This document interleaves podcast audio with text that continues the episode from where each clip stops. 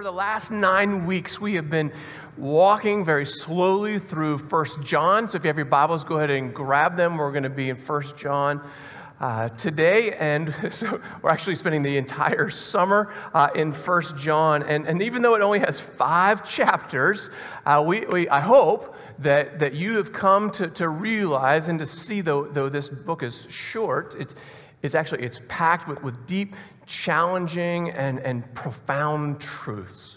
And sometimes, like we, sometimes we read the Bible quickly, and, and, that's good, that's fine. But whenever we do that, we can oftentimes miss the, the richness and, and the depth of God's Word. Uh, so I think it's, it's, it's, it's also important that, that we, we read God's Word so that we can savor God's Word so we can get it deep down into our hearts and it can take root into our into our everyday ordinary lives. And and so i think yep there's there's times to read the bible quickly uh, but there's also times to read it slowly. Um, and so that's what we've been doing. We've been reading it slowly. And if you've been on vacation back and forth and you've missed maybe a week or two or maybe you're just you know here for the first time like you can jump on youtube uh, and, and watch the previous weeks um, or you can open up first john and, and, and read it for yourself um, so today we're in 1 John chapter 4, um, and we're going to be looking at verses 7 through 21. So I'm, I'm going to read it, um, and then uh, we'll talk about it. Dear friends, let us love one another, for love comes from God. Everyone who loves has been born of God and knows God. Whoever does not love does not know God, because God is love. This is how God showed his love among us. He sent his one and only Son into the world that we might live through him. This is love. Not that we loved God, but that he loved us and sent his Son as an atoning sacrifice for our sins. Dear friends, since God so loved us, we also ought to love one another. No one has ever seen God, but if we love one another, God lives in us, and his love is made complete in us. This is how we know that we live in him and he in us. He has given us of his spirit, and we have seen and testified that the Father has sent his Son to be the Savior of the world. If anyone acknowledges that Jesus is the Son of God, God lives in them and they in God. And so we know and rely on the love God has for us. God is love. Whoever lives in love lives in God and God in them. This is how love is made complete among us so that we will have confidence on the day of judgment. In this world, we are like Jesus. There is no fear in love, but perfect love drives out fear because fear has to do with punishment. The one who fears is not made perfect in love. We love because he first loved us. Whoever claims to love God yet hates a brother or sister is a liar. For whoever does not love their brother and sister whom they have seen cannot love God, whom they have not seen. And he has given us this command anyone who loves God must also love their brother and sister. And so we, in this letter that Paul is, or John is writing to his church in Ephesus, we, we've seen and heard him talking about love a good bit. And so, chapter three, we, we saw a lot of talk about love there, and now we're seeing it again in chapter four. I mean, and, and he's just he's just going deeper and deeper, especially in this chapter. And so, he used the word love a lot. Was anybody counting how many times he used the word love? 27 times in this section. Right? That, that's, that's how important it is. And, and, and so like, we're, we're today, we're, as we're talking about love, we're, we're going to look at three major topics. Number one, the source of love. Two, the definition of love. And three, the result of love. so let's start with the source of love. So let's read again verses 7 and 8. John writes Dear friends, let us love one another, for love comes from God. Everyone who loves has been born of God and knows God. Whoever does not love does not know God because God is love. And so throughout this series, we've been inviting people to, to underline and circle and write words in the margin. And if you've been doing that, that's, that's great. Maybe you want to underline the phrase, love one another. Right? And so he starts this section with a command. It's not a suggestion, it's not a question, it's, it's a command. And, and this whole section is, is going to be focused on loving one another. And that word love is the, the Greek word agape, A G A P E, A G A P E. If you want to write that word, we've written it in the margin many times in this series, but it's really that self sacrificing love demonstrated by Jesus on the cross. And so, for the, the rest of this passage that we're looking at today, John is making the case for why.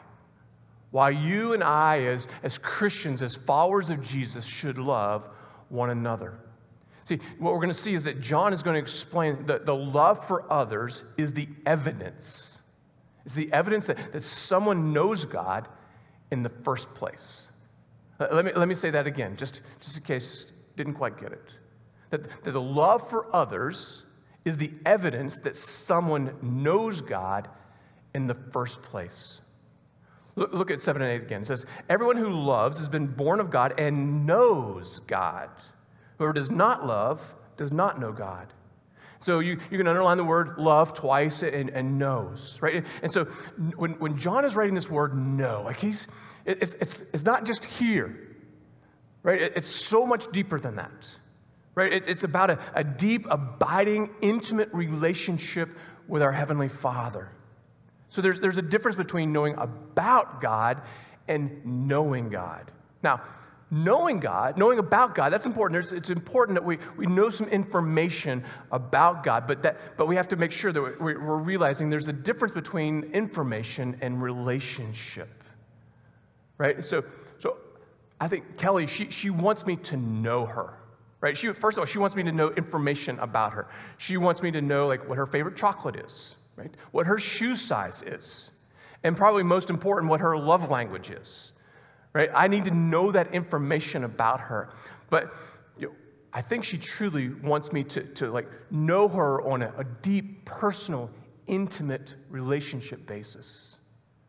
God wants the same from us as well. So, so knowing about God, that's, that's, that's focusing on information, but knowing God, that's focusing on a relationship of love with God. And John says, look, the, the proof the proof that, that you actually know God is, is seen. And how you and I, how we live out our everyday, ordinary lives. Right? And, and because he says the, the reason why is because love actually it comes from God. It's not originated in us. It doesn't start with us. It wasn't our idea. It starts with God. So John is explaining really the, the source of love here the, the ability to love, the, the essence of love, the, the motivation to love, it, it all comes from God. And if we, so if we really know God, then we, we naturally love others because we're in relationship with God. It flows from Him to us to others. Right? And, and so, like, when we're connected to the source of love, that it's out of that source, out of that relationship that we love other people. And then, you know, we've been talking about how, how John, I mean, he, he is in our face. He challenges us. He's, this is black and white. I'm not playing games. Life is too short. He I mean, he gets in our face and he says, look, eh, those who don't agape love others, those who are unwilling to, to live out self sacrificing love, they don't know God. And to me, when I read stuff like that, I mean, that's a challenge. It, it makes me like, okay, where, where are you? Come on, Chris. Where do you like? Are you do you agape love the, the people who are a challenge to love in your life? Or, or do you do everything that you can to, to make sure that uh, we're, we're missing them, like at, at school or at work or, you know, around your community, our community, right? There, there are probably people who, who push your buttons that drive you crazy that you're like, I don't want to have anything to do with those people. What are you doing? What's the love of God in you saying about the way that you deal with other people and how you love them, how I love them? So it just begs the question do we agape love everyone? And so that, that's, that's the source of love. Now, now let's, let's talk about the definition of love. So, so at the beginning of verse 7, John is he, he's simply explaining where love comes from, right? It's a, it's a vertical relationship between us and our Heavenly Father. But at the end of verse 8, he, he makes a radical statement. Why does love come from God? Because God is love. Verse 8 God is love. And so if you want to circle that phrase, God is love. Right? So to me, John has just raised the stakes for all of us. Right? God isn't just the, source of love. John goes further than that. He says that God is love itself. The, the reason that, that love comes from God is because God Himself is the very essence of love. So, so everything that, that God is and everything that God does is love. It's His nature, it's His character. And the way that He loved in the Old Testament, the way that He loved in the New Testament, the way that He loves today, and the way that He loves in the future, it's all the same. Because it's His character, it's His nature. It'll never, ever change. C.H. Dodd put it this way To say God is love implies that all his activity is loving activity. If he creates, he creates in love. If he rules, he rules in love. If he judges, he judges in love. All of that he does is the expression of his nature, which is to love. So maybe you're thinking, okay, so what, what does that mean to, to love like that, that agape love? I mean, that's such a, that's an important question for all of us to wrestle to the ground. You see, John's understanding of love here, it goes so much deeper than, than what most of us probably think and, and live out. Because, you know, when, when the church talks about love, we, we aren't talking about, you know, having warm feelings towards someone. And, and, and that's fine to do that. It really is. But, and, and, we're not talking about, you know, chasing after your heart's desire, and, and that could be good or it could be bad. And we aren't even talking about, you know, kind of seeking the, good of, of another person, because that, that is good. But the, the love that, that John is talking about here, that he's writing about here, this agape love that he's trying to get us to understand, right, is, is so much deeper. And so he, he defines this love in verses 9 through 11. Let's look at it again. John writes, This is how God showed his love among us. He sent his one and only Son into the world that we might live through him. This is love. Not that we loved God, but that he loved us and sent his son as an atoning sacrifice for our sins. Dear friends, since God so loved us, we also ought to love one another. So if you're writing your Bibles, you can circle the word sacrifice in verse 10. And, and, and John's already talked about this in, in, in, chapter 3, you know, mainly, you know, first, first John chapter 3, verse 16. But he really, he, he goes a whole lot deeper on the subject here. He says, if you want to know the kind of love that I'm talking about, just, just look just look at what God did for us. Look, look at the sacrifice of Jesus on the cross. Right? Every time that your eyes are, are focused this way, it should remind all of us of the sacrifice of Jesus for our sins. Right? So, so the identity of love is God. The definition of love is God sacrificing himself for us. He, he willingly came down from heaven to rescue you and me from our sins. Like he, he wasn't waiting around like, man, I hope they get it together. I hope that everybody who, who you know, wants a relationship with me will, will, get their life you know, fixed and, and right and all that kind of stuff. Then, then I'll, I'll send my son Jesus down to earth. No, he didn't wait for that. he knew that if that was waiting for us to get it right, then we, he would be waiting forever. He initiated, right? He came in the fullness of time to sacrifice himself, submitting himself to death in our place so that we could have life and life to the full. And so the, the Christian definition of, of love is, is the sacrifice of Jesus. That, that is the picture of love for us as disciples of Jesus. So it just begs the question for all of us. So, what does that mean for how we love one another? So, so, so let me give you three things. So, so, first of all, Christian love is sacrificial. We just start talking about that. So, to love another person as a Christian means that you are intentionally sacrificing something important for the sake of another person, which is so countercultural today, right?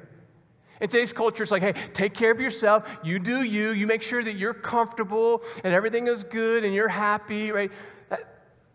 I don't think that Jesus was like, I, am hanging on this tree, I'm hanging up on this cross, and, and it's so comfortable up here. I think I'll stay a while. No. Like it, that, he was wounded, he was hurt, he was stabbed in this. I mean, like, there's so much that he went through that he sacrificed for you and for me. And so, John, he's intentionally using this word sacrifice for a reason. It's changing our mindset that will hopefully change the way we live our everyday, ordinary lives. And so, what that might mean for you and for me, it might mean that you sacrifice your reputation by, by loving the person that everyone else can't stand. Or maybe it means that you sacrifice your productivity by spending more time with, with the person than you scheduled. Or maybe you, you sacrifice your, your control by, by letting go of, of what the outcome is going to be. Or maybe you, you sacrifice your, your security by taking a risk in genuinely loving someone. And so to love others means that, you know what, we're going to be inconvenienced. We're not always going to get our, our to do list done. And that we're going to pray for people the people who, who gossip about us, the people who've thrown us under the bus, the, the people who have hurt us in, in ways that no one else other than God will ever know. That we're going to love them because we've been loved by God. So, Christian love is, is sacrificial. Second, Christian love is, is action oriented. So, so John said this early in his letter in, in 1 John 3.18. He writes, Dear children, let us not love with words or speech, but with actions and in truth.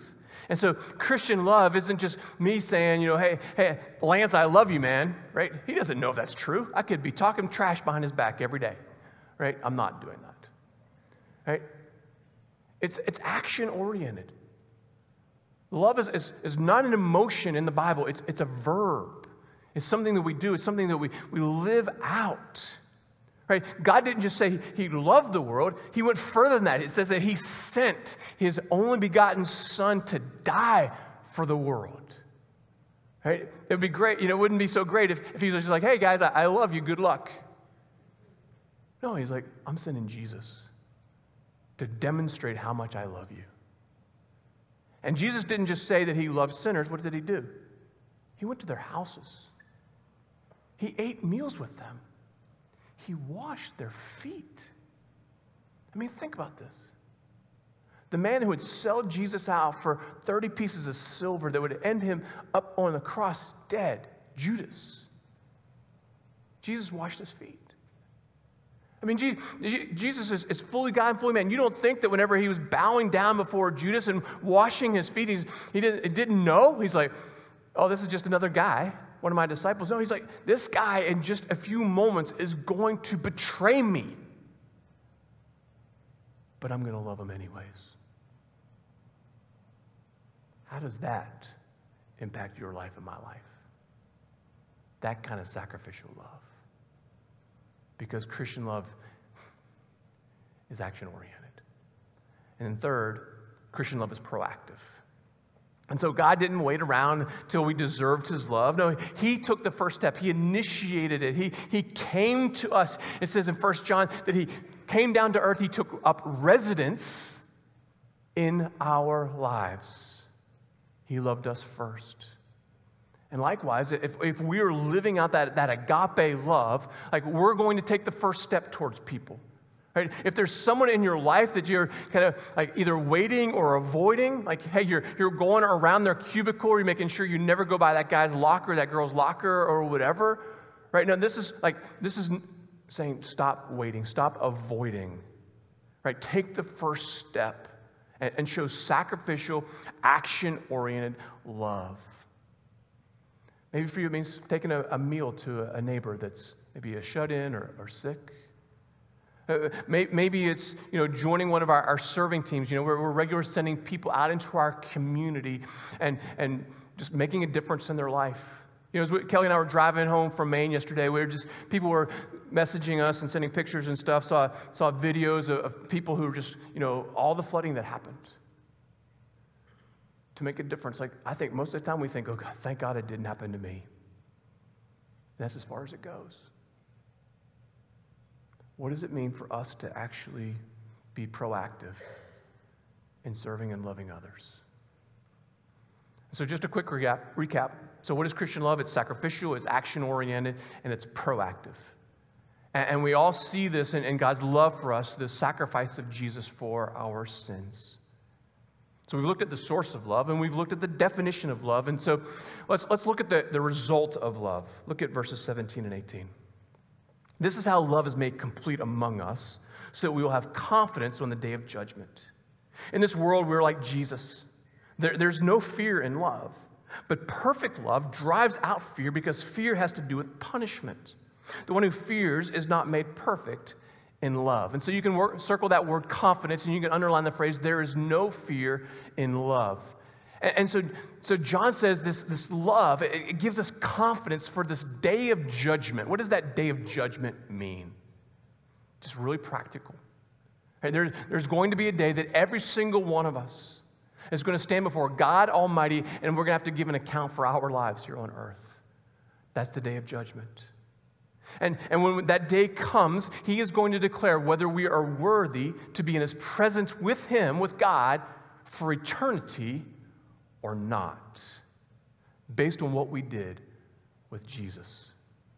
And so, I mean, I mean, honestly, like knowing this, right, is going to happen one day in my life, is going to occur in your life one day as well. I, I hear people talk all the time, like they're, they're afraid. They're filled with fear. Like, what, what if God punishes me for my sins? Well, will God condemn me to hell? But as we talked about last week, where, where's that coming from? Like, is that coming from the Bible? If you're in Jesus, are, are, are you condemned to hell? No. Like, where, where does that come from? It, it, comes from Satan, right? He's the deceptor, he's the, he's the liar. He, he wants to convince you that, that your security, uh, your, your eternity is not secure in Jesus. That you got to do more and more and more. There, there's, there's no more you can do, there's nothing you can do to earn your salvation. You receive it based on the, the sacrifice of Jesus on the cross. And so, so John is saying, look, if, if that agape love has, has fully taken residence in your life, he says, come on, you have no reason to fear, none. And so you have to, like, where's that coming from? And if you hear something that is not true, you're like, no, that's not what the Bible says. You'd be like, that means it's from Satan, and Satan's a liar, and I'm not going to believe that. I'm going to live in the joyous celebration of who God declares me to be as his son, as his daughter. I'm going to spend eternity with him through faith in Jesus. Well, you should be excited about that. You don't ever have to wonder if you're in Jesus, if, if God is going to condemn you because you're in relationship with him. And so uh, a fear of, of God's punishment, it doesn't, it's not in you. It doesn't need to be in you. Right? Our, our worth is based on the atoning sacrifice of Jesus. He paid the price once and for all. And so you don't have to fear punishment from God. You don't have to fear judgment day because God's love in you has driven that fear away. You, and you can have assurance. We just last week, blessed assurance, right? That you are loved by God. You are part of God's family. And nothing, nothing can separate you from the love of God that is in Christ Jesus. Now, that doesn't mean that, that fear is not going to come into your life in this world, right? That's just, that's a human, you know, natural human emotion, right? It, it doesn't mean that you can live a, a life, but it does mean, rather, that, that you can live a life of, of confidence regardless of what the future holds. Now, you see, the, the, the worst thing that can happen to any of us, right? The very worst thing is, is that we would be separated from God for, for eternity. That's, that's, that's the worst thing. But as believers in Jesus, we have, we have confidence that, that we're not going to be condemned. We're not going to be separated from God for eternity. Actually, we're going to spend eternity with God. Right? And, and so we'll, we'll, actually, we're going to be declared righteous on that day. We're going to be declared forgiven, and, and we'll have the confidence that, that matter, no matter what the future holds for us, right? In, in, the face of sickness or death or, or heartbreak or job loss or, or di- divorce or unemployment or whatever health challenges that we have. Like we, we aren't afraid of condemnation. We aren't afraid of being separated from God because we are in Jesus. Because the love of God in Jesus gives us that confidence. And I just, I love the way the Apostle Paul describes it in Romans chapter 8. And I'm just going to pick a couple of, of, verses out from that are just that pull it all together to just man, it just John and, and, and Paul are just on such the same page here. Look what he says. Therefore, there is now no condemnation for those who are in Christ Jesus. The Spirit you received does not make you slaves so that you live in fear again. Rather, the Spirit you received brought about your adoption as sonship. For I am convinced, and I love it when Paul writes that. I am convinced, I don't have a, a shadow of a doubt. I, I'm not worried, I'm not afraid, I don't have any fear. I am convinced that neither death nor life, neither angels nor demons, neither the present nor the future, nor any powers, neither height nor depth, nor anything else in all creation will be able to separate us from the love of God that is in Christ Jesus, our Lord. That's my prayer for all of us that we'd never doubt, we'd never question, we would sit in full confidence of what God declares for us. 1 John 4 19, he says, We love because he first loved us. This, this kind of summarizes this whole section of Scripture. And so, as, as we wrap up today, I just I, I need to leave all of us with a warning. You know, don't, don't let what, what John has said about loving others just simply be more information for you. It's so much deeper than just information. At the end of the day, this isn't about information, it's about people. It's about you, it's about me, the ones who are online, the people who are in our everyday, ordinary lives. It's about people. Right? And this, this passage, honestly, it should bring people to your mind. People that you know. People who, who drive you crazy, right? People you, you passionately disagree with. People who've thrown you under the bus, people that malign your name, who may believe different things from you, that treat you like trash. Those are the people God should bring to your, will bring to your mind. I mean, think about this. I mean, who, who, who is God calling you, calling me to demonstrate agape love to?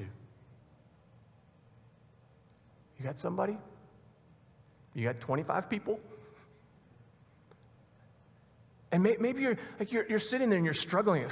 Man, Chris, I, I have no idea how I could possibly love this person. They're, they're so evil, they're so wretched, they've torn me up and spit me out and said so many bad things about me. How could I ever possibly love this person? Remember, agape love is sacrificial. It's going to make you uncomfortable. It's going to make me uncomfortable. It's going to push us out of our comfort zone. And I also want to remind you of this that you, you will only find strength to love others when you've come to know and rely on God's love for you. That's what John says in verse 16. We know and rely on the love God has for us. So let's be that church. Let, us be that church that, that fully embraces the scriptures commanding us to, to do, to, to, to love, agape love one another. Because love is from God. Let, us be a church that, in which the love of God is, is so passionately and radically known and experienced through our sacrifice and through our actions that people are like, what are they doing? Why, why would they do that? Why would they live that way in spite of everything that's going on